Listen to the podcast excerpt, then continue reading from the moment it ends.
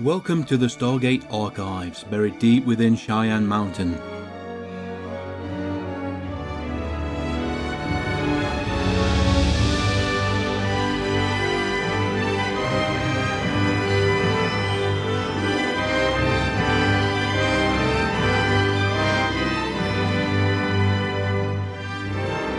Greetings, everybody, and welcome to the latest episode from the Stargate Archives. This week we are going to look at a new recording, a new episode, Stargate SG1 Enigma.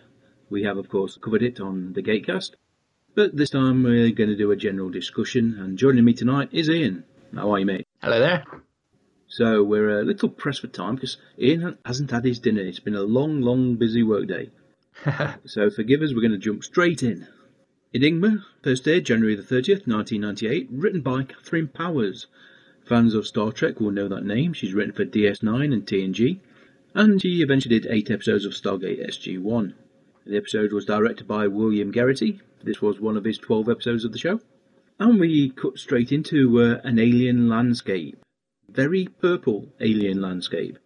With a big glowy yellow zit on its surface.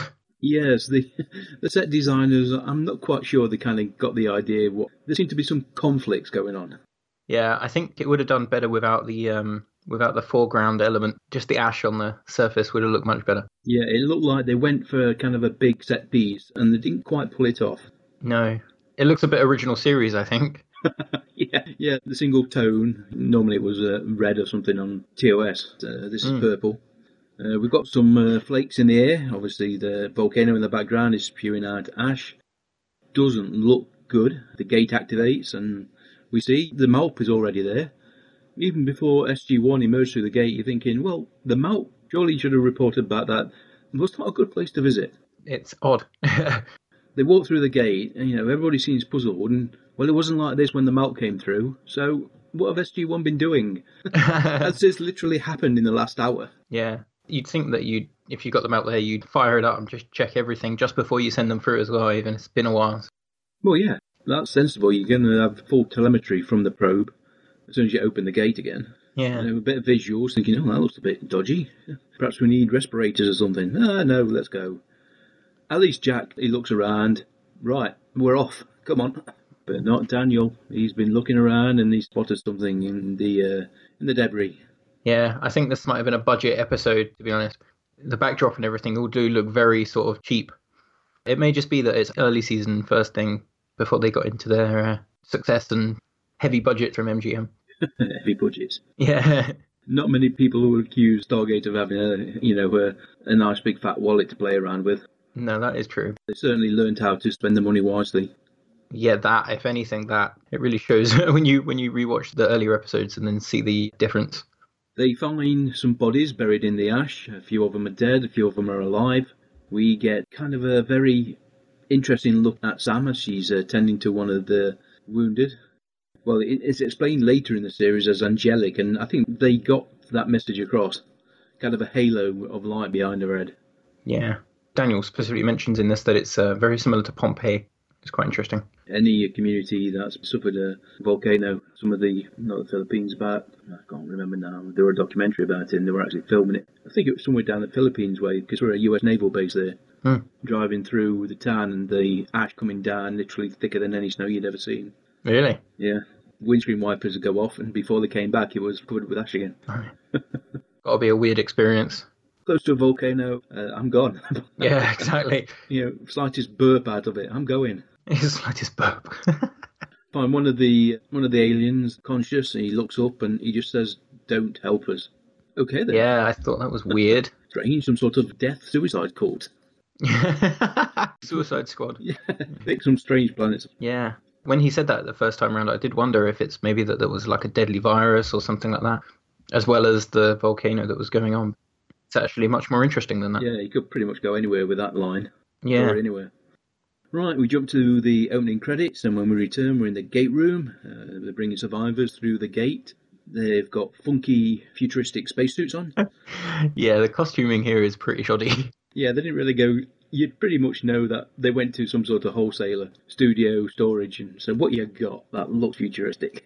on everything that's silver and everything that's white. Uh, and we've got these from the 1950s. They'll do. yeah. I'm pretty sure we've got some Forbidden Planet costumes left behind somewhere. Yeah, no, perfect. Hammond's not too pleased, I don't think. You know, he's not quite happy about this idea of all these people being brought back. We know, you know, at this point they've got no decontamination, no serious protocols in place. And that comes back to bite them many, many times.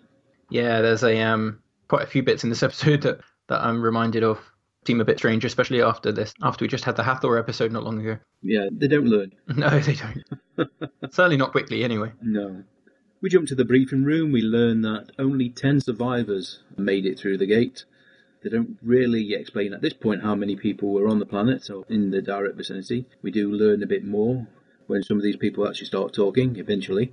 They have some sort of high technology devices on their suits, so they're definitely not primitive. Of course, at this point, ask the question that probably a lot of people are saying, well, if these are humans, how come they are so far advanced if they were seeded from Earth? And Daniel chimes in about the Dark Ages. Yeah, which is really interesting. does make you wonder, doesn't it? Legitimate, you know, technological progress stopped dead for centuries. Yeah. Superstition, mythology, religion, they took hold and only until the Renaissance when things kicked back into gear. Like he says, you know, we could be colonizing space right now, or we probably would be. Yeah. Which is really interesting. There was one thing I noticed about this. Couldn't put my finger on whether it was early Stargate or if it was something that was. I have seen it before in other episodes of Stargate. The uh, very interesting opening to the scene where the camera pulls away from a glass. It's looking through the glass. It looked like the director of photography or the director himself was like, "Ah, oh, got a really nice artistic way to open the scene." I'm pretty sure I've seen that from later Stargate episodes as well. Especially Peter DeLuise, I think, did a lot of cool little shots like that. Yeah, I think the onus always on the directors to come up with something new. You could only shoot Yeah. the briefing room so many times before it got very, very repetitive. Yeah, it just became exposition.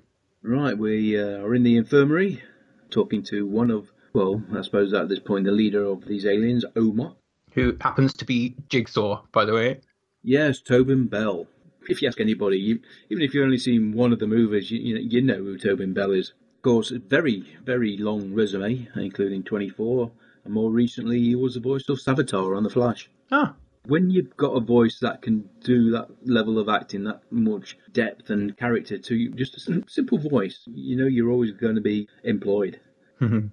yeah, he's certainly appeared in a lot of places. I was surprised to see him in such an early episode of Stargate as well.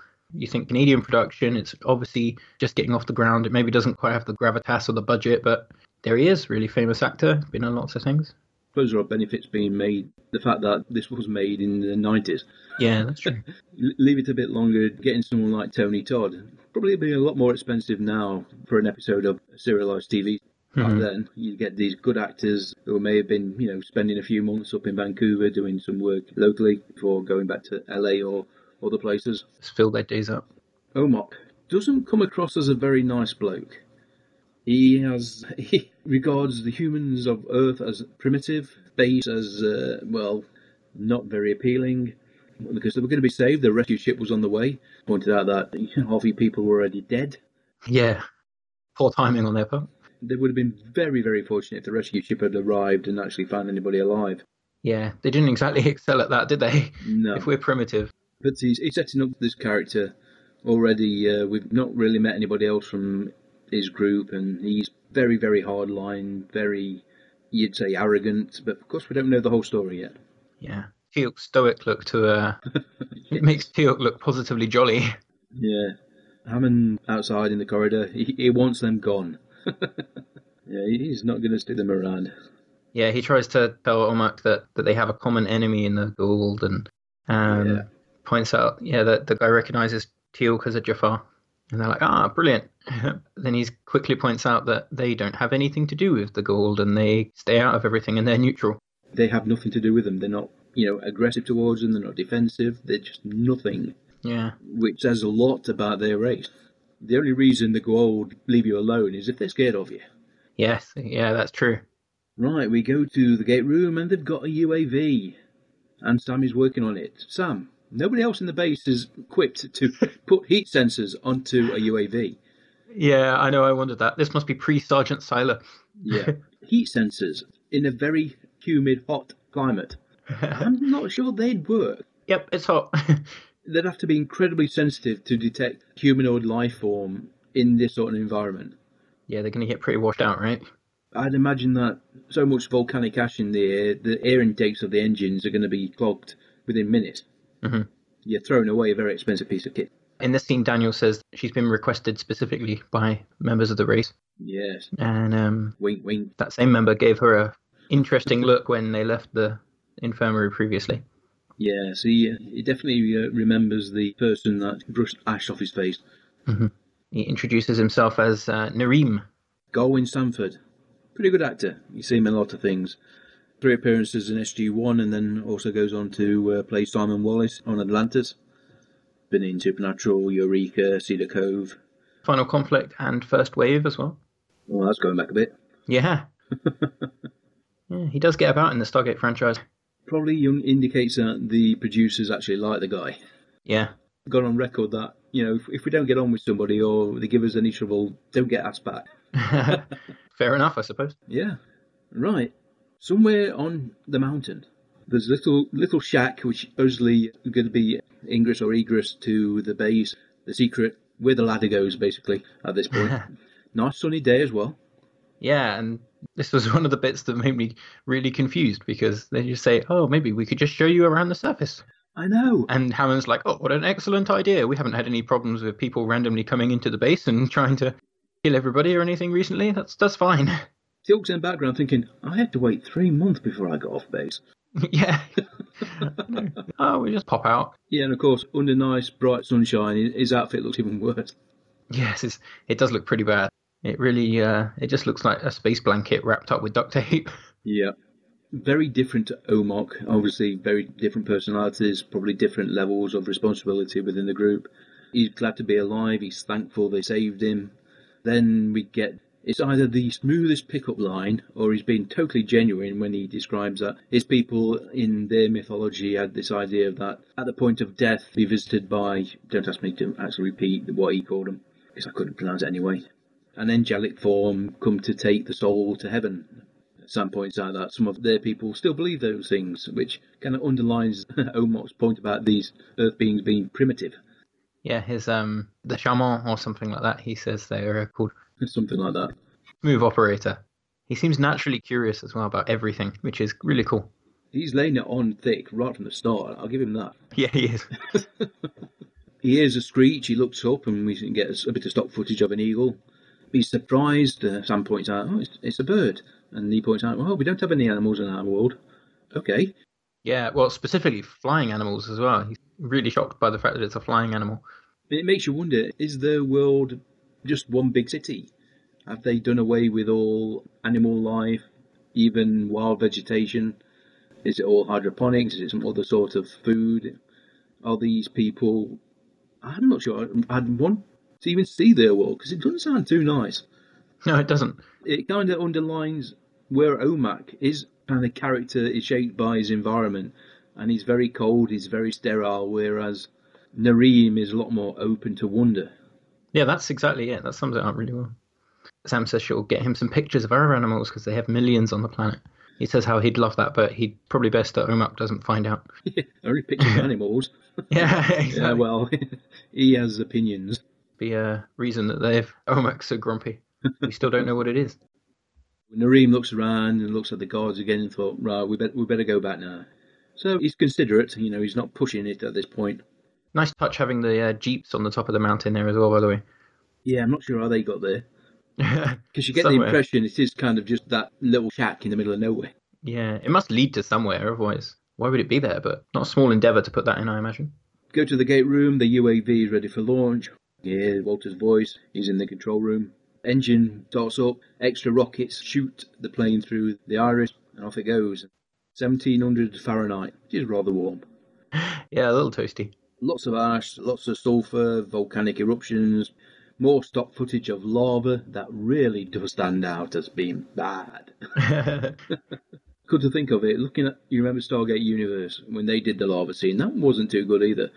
yeah, that's true. Pretty difficult to get that kind of effect looking uh, spot on, I think. So the lava is nearing the gate, no chance of going back. The people of Mhm. Tollan, you know, they're, they're stuck here for now. Yeah, and we find out the gate is likely to be buried within a couple of days, thanks to some very quick, accurate predicting from the uh, computer there. Back in the infirmary, we learn that most of the inhabitants were evacuated through the gate, and this group were left behind to do what was necessary, you know, seal the gate, make sure nobody could follow them, and then they were going to be picked up by the rescue ship. You get the feeling that they're paranoid beyond belief, and you is there more to this story? It sounds not that they were just escaping from their world, that they were fleeing their world, not just because of the environment. Yeah, leaving it behind. And then we find out that the new world that they're going to is outside of the gate system and that they need a ship to get there. And then we get a very awkward few looks between all the team and they say, Yeah, we don't have any ships. Never mind about that. Primitive. What did I Yeah. say? Almost rolls his eyes.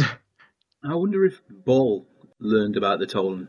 You know, the idea of uh, building a separate gate system. yeah, that's interesting. Yeah, because if, if you've got they gated to the world and kind of took it out of the system, it makes you wonder the level of intelligence they had, the, how the gates worked. Of course, in a future episode, we learn that they had quite a bit of knowledge about how the gates worked. yes. And everything else you could imagine. yeah, these people will be very good allies, but fortunately, you're not going to get anything out of Omoc. No. In fact, at this Mm. point, they are calling them refugees. You know, they're not survivors. They are refugees. Their world has been destroyed. They've got nowhere to go. Of course, at this point, they said, well, you know, let's start calling in some of our markers. We've helped people out. Get them off world to someplace better for them.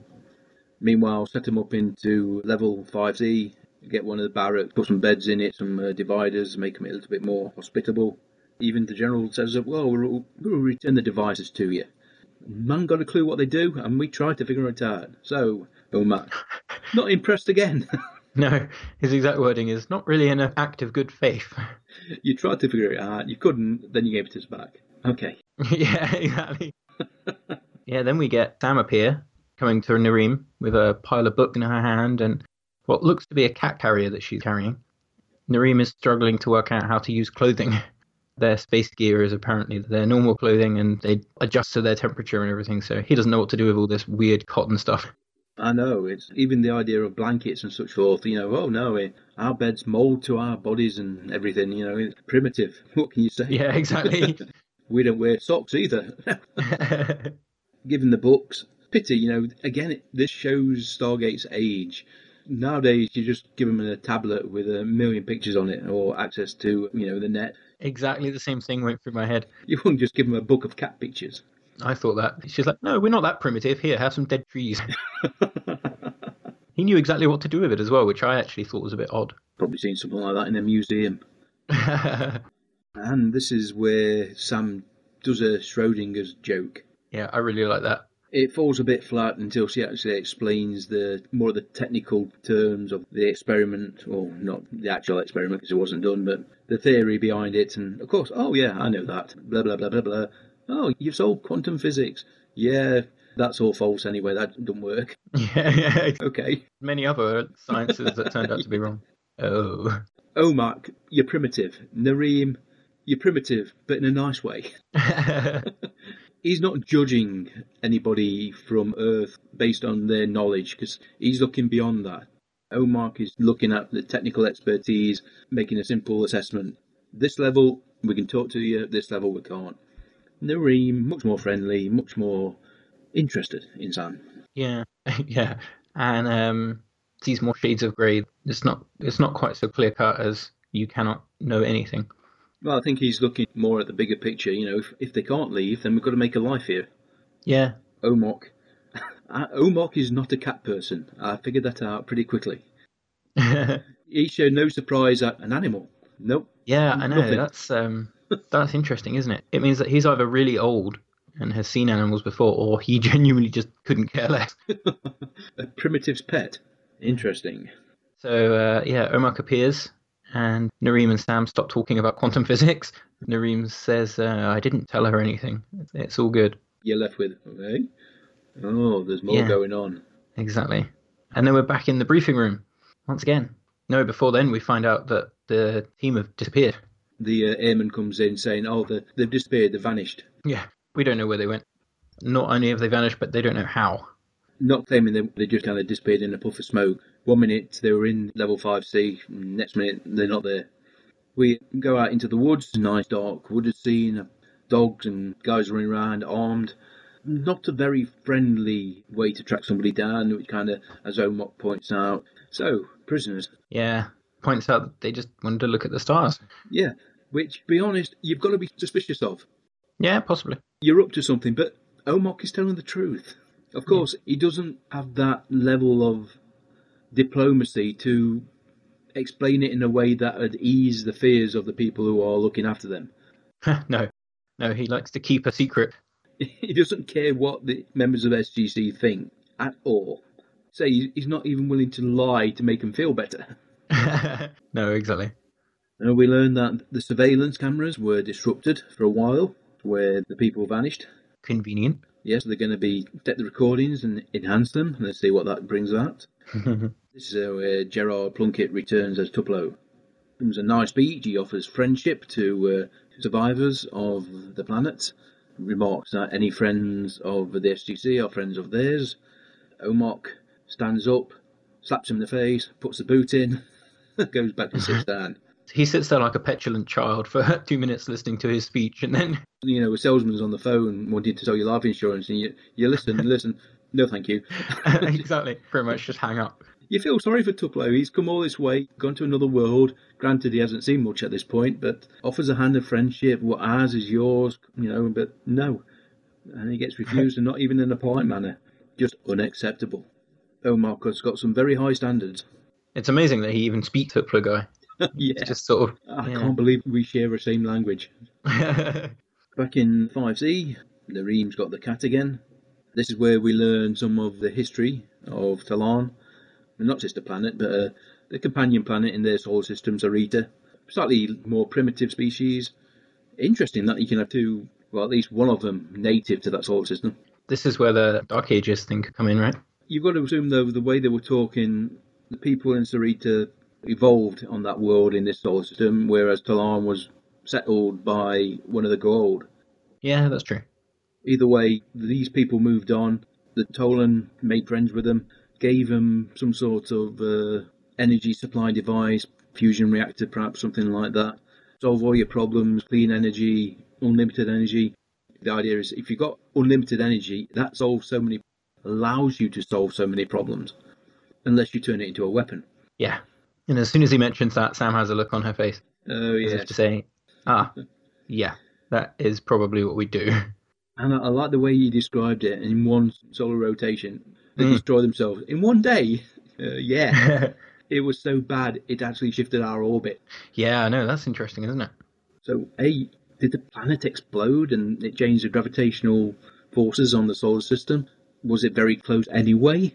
And the shock wave disrupted the orbit? Not quite sure. Either way, ouch. Yeah.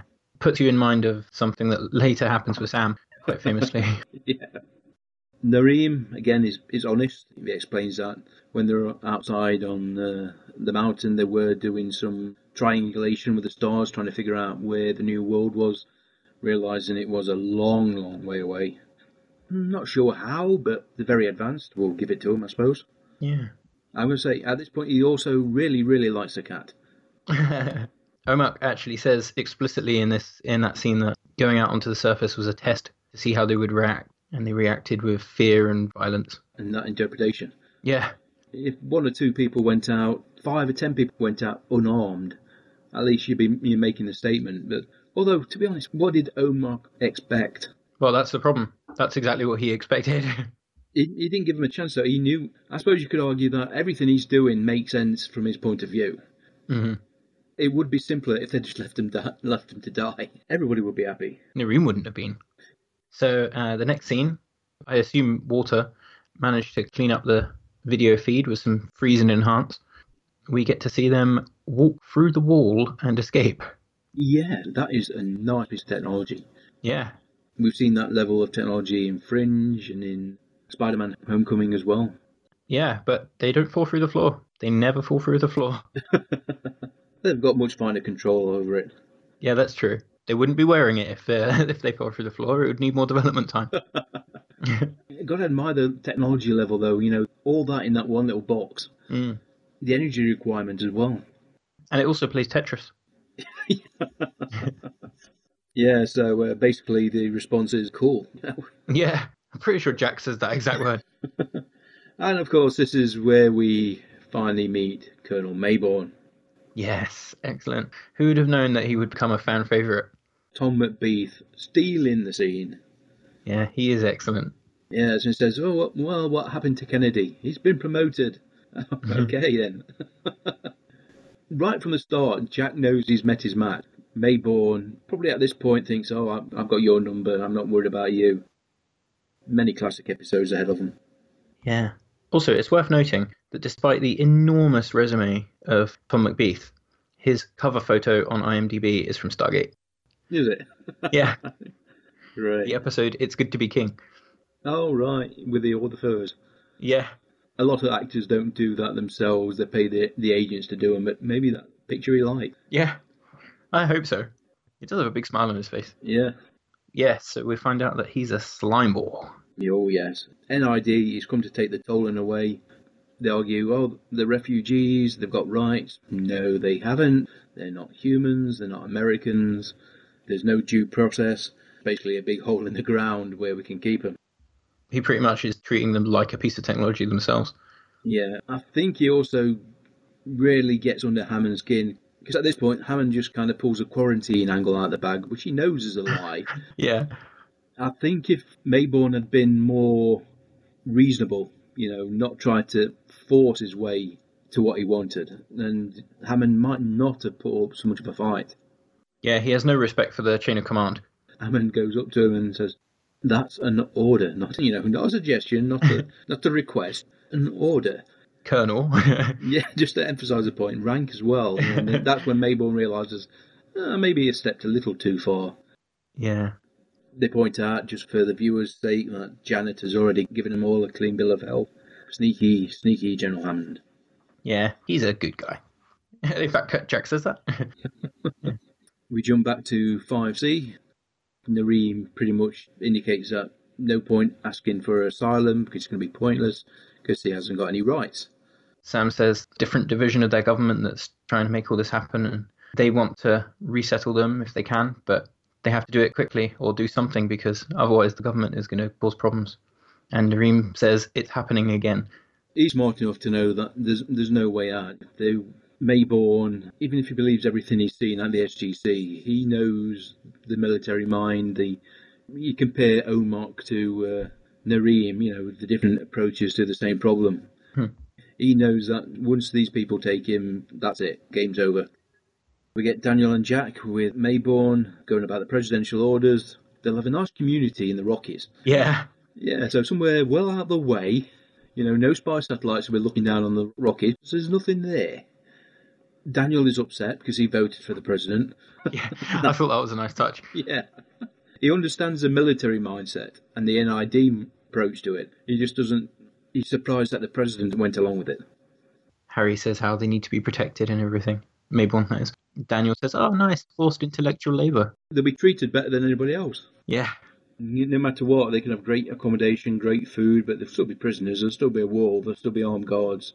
And for people that don't want to build weapons that are going to be used to kill and maim others, that's all they will be doing. I don't think they'll be asked to build imaging devices for new MRIs or anything like that. no, they're going to have a very specific mindset of what they want them to do. And then Hammond says to Jack to do whatever he can to make sure that that man does not get hold of those people. Uh, God bless the general. Yeah. And then we cut the top of the mountain again to what looks like exactly the same exit. No, I've no idea, but I'm pretty sure they shot these scenes back to back because why would you go on a location shoot, not make the most of it, get it all Yeah. filmed in one go? Get a couple of jeeps parked in there and everything. Yeah. I'm not sure the idea that Daniel can't be court martialed is protection. Yeah, especially from the kind of person that Maybourne is. Most of Daniel's peers haven't heard from him for a long time, and those that have consider him a kook anyway. Mm. So if he vanished, oh, he- he went to Egypt on a dig, nobody's seen him since. Okay, No one would think anything of it. no, they wouldn't. They may not put you in, in front of a military tribunal, but they would do something. Yeah, they clean out your apartment, pay your bills, they'd have it down to perfection. The NID are, just as devious and uh, Machiavellian as CIA are. I know, but they did come up with some sort of plan, or at least the idea to have a plan. And then we go back to 5C again. We get told by Omoc, who's still not smiling in the least, that their man Maybourne has been there trying to convince them to take tests and things. Yes, Daniel has to then convince him again. That's just another division of their government they don't agree with. Yes, really not going to work. But of course, Omoc is at least listening now. Yeah, I think he sees that his options are limited. If he escaped this GC, where would they go? There's no way off the planet. They could run for a while, but they're not familiar with this primitive world. Of course, this point is where Daniel says, "Well, you know, we can't send you anywhere where you consider primitive, but we've met somebody who are your equal, if not superior, and they're known as the Nox. Yeah, the Nox. Why can't you just, you know, gate there? Well, you see, they think we're a little, you know, like you do, but in a nice way. you know, we're a little young. So Yep. when we visited them and we left, they sealed their gate. I can imagine Omoc nodding approvingly off camera. Why? yeah, he, he does start to sort of, his veneer of grumpiness starts cracking slowly now. And of course, Daniel says, "Oh yeah, yeah, you, you need to go outside, but I've got to go with you." Gives Omoc a bit of pause. I don't know why, really. I don't think Daniel could learn anything about the technology just by using it. I think he was wondering if there's any way it could possibly be a trap. Could be his thought. I'm not sure how. Don't know, maybe, yeah, uh, yeah, I'm not sure, but he doesn't pause for too long. No. And then he asks Daniel to take his hand. Daniel's like, uh, wait, what? How sweet. well, I'm not going to Yeah. give you one. I'll show you how to use it. Come on, be serious. So they kind of phase through the walls and leave the building, and they're outside now. I wish they hadn't actually spent so much money on the effects and of it. To just see the, the wall bend. Yeah, the wall warping is uh, is not very good. It doesn't seem uh, sensible in a, from a scientific point of view. You didn't really need to see it. Either they just walked through it as if they were ghosts, or, you know, as you saw on the security camera footage, the quality was that poor, they didn't really have to do anything. Yeah, Bit of light, bit of haze, job done. There are times when special effects are not needed. Some things can be done off camera, just with the yeah, sound effects. yeah, exactly. And the fact that the wall warping just makes no sense. They're supposed to be out of phase with with the wall.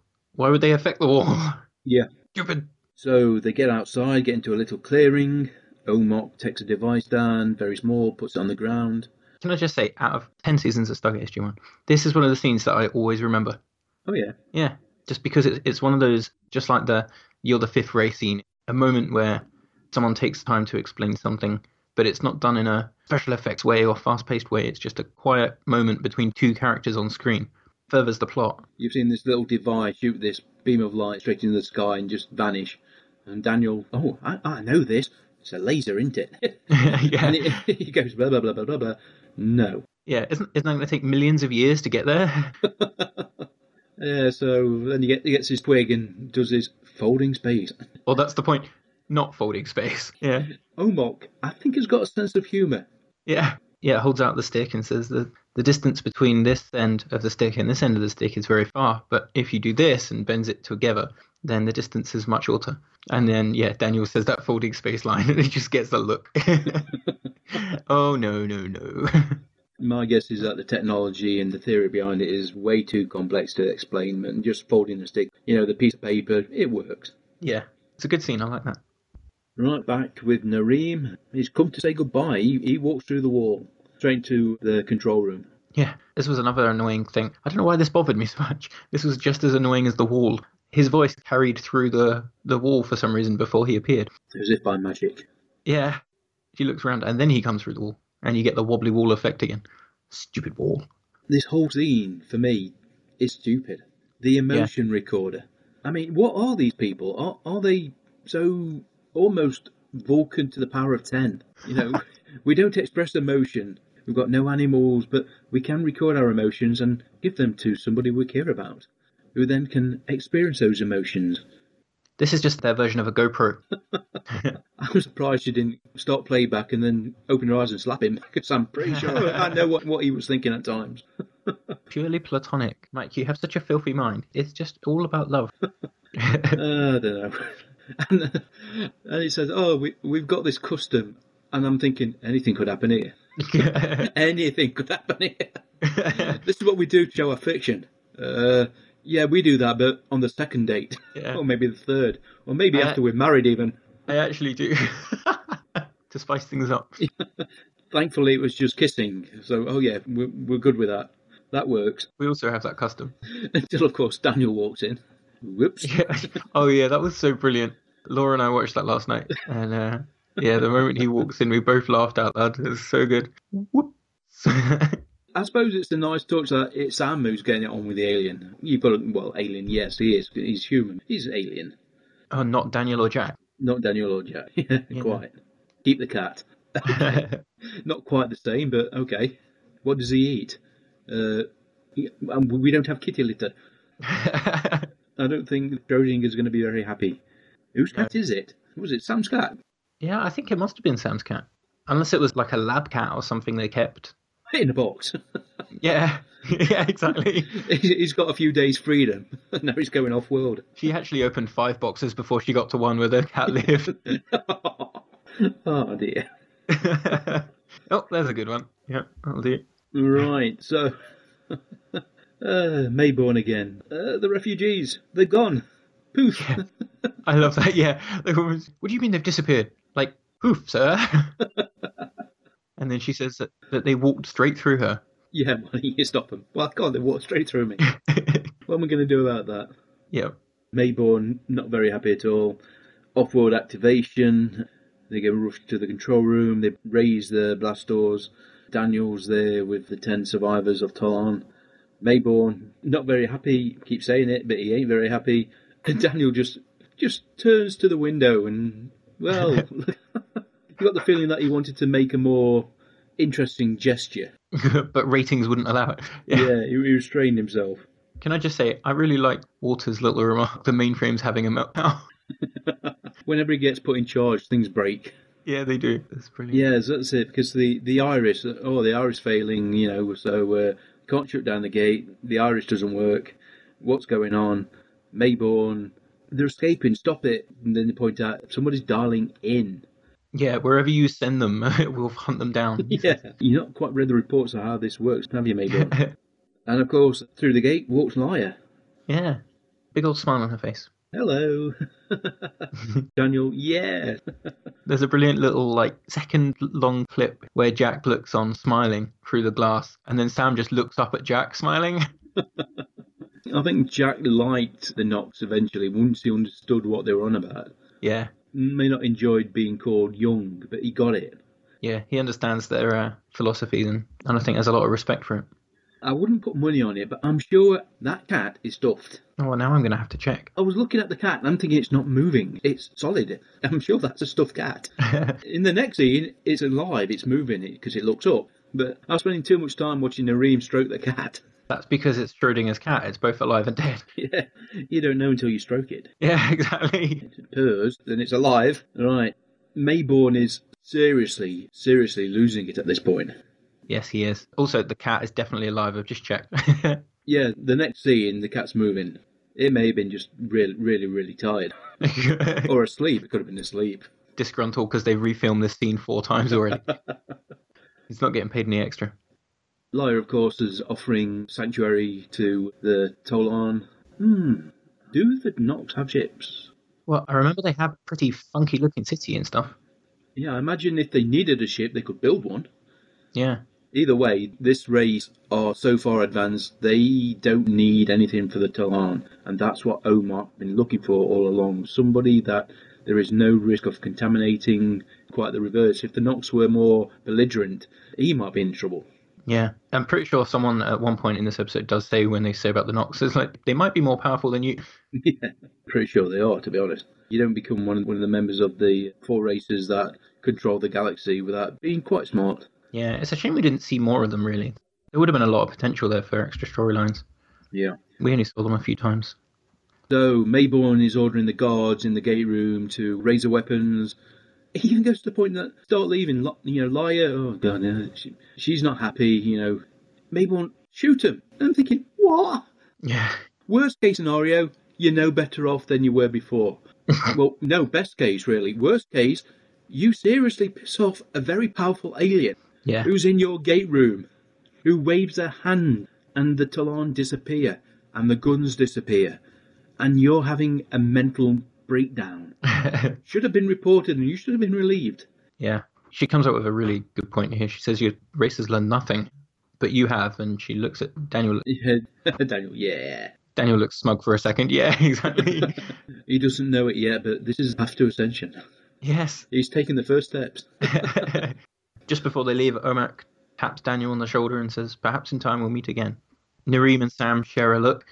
Yeah, Yeah. unfortunately, we, we never meet Omoc again, but Narim, he has. Yeah. And Jack goes up to Daniel. You did good. I always like to see Jack praise Daniel, acknowledging the fact that his world has expanded so much that he can praise an intellectual, an archaeologist, a member of his team, not just because of his military prowess. Yeah. And you wouldn't have thought that back in the movie days. No, that was O'Neill with one L. He had no sense of humour. No. He does have a very happy look on his. and that was Enigma. It was. It had a few dodgy moments. Mostly around special effects. Yes, it has been said. Two very good, very different performances from Tobin Bell and Garwin Sanford. Equally good though. Served the story very, very well. Uh, nice to see Sam, the focal point as well. Yeah. It won't be the first time she's attracted to aliens, and it doesn't always work out very well. that was the, the curse of Sam. Works with aliens and humans and. But she keeps trying. That's the point. Exactly. Yeah, that was great. I enjoyed that.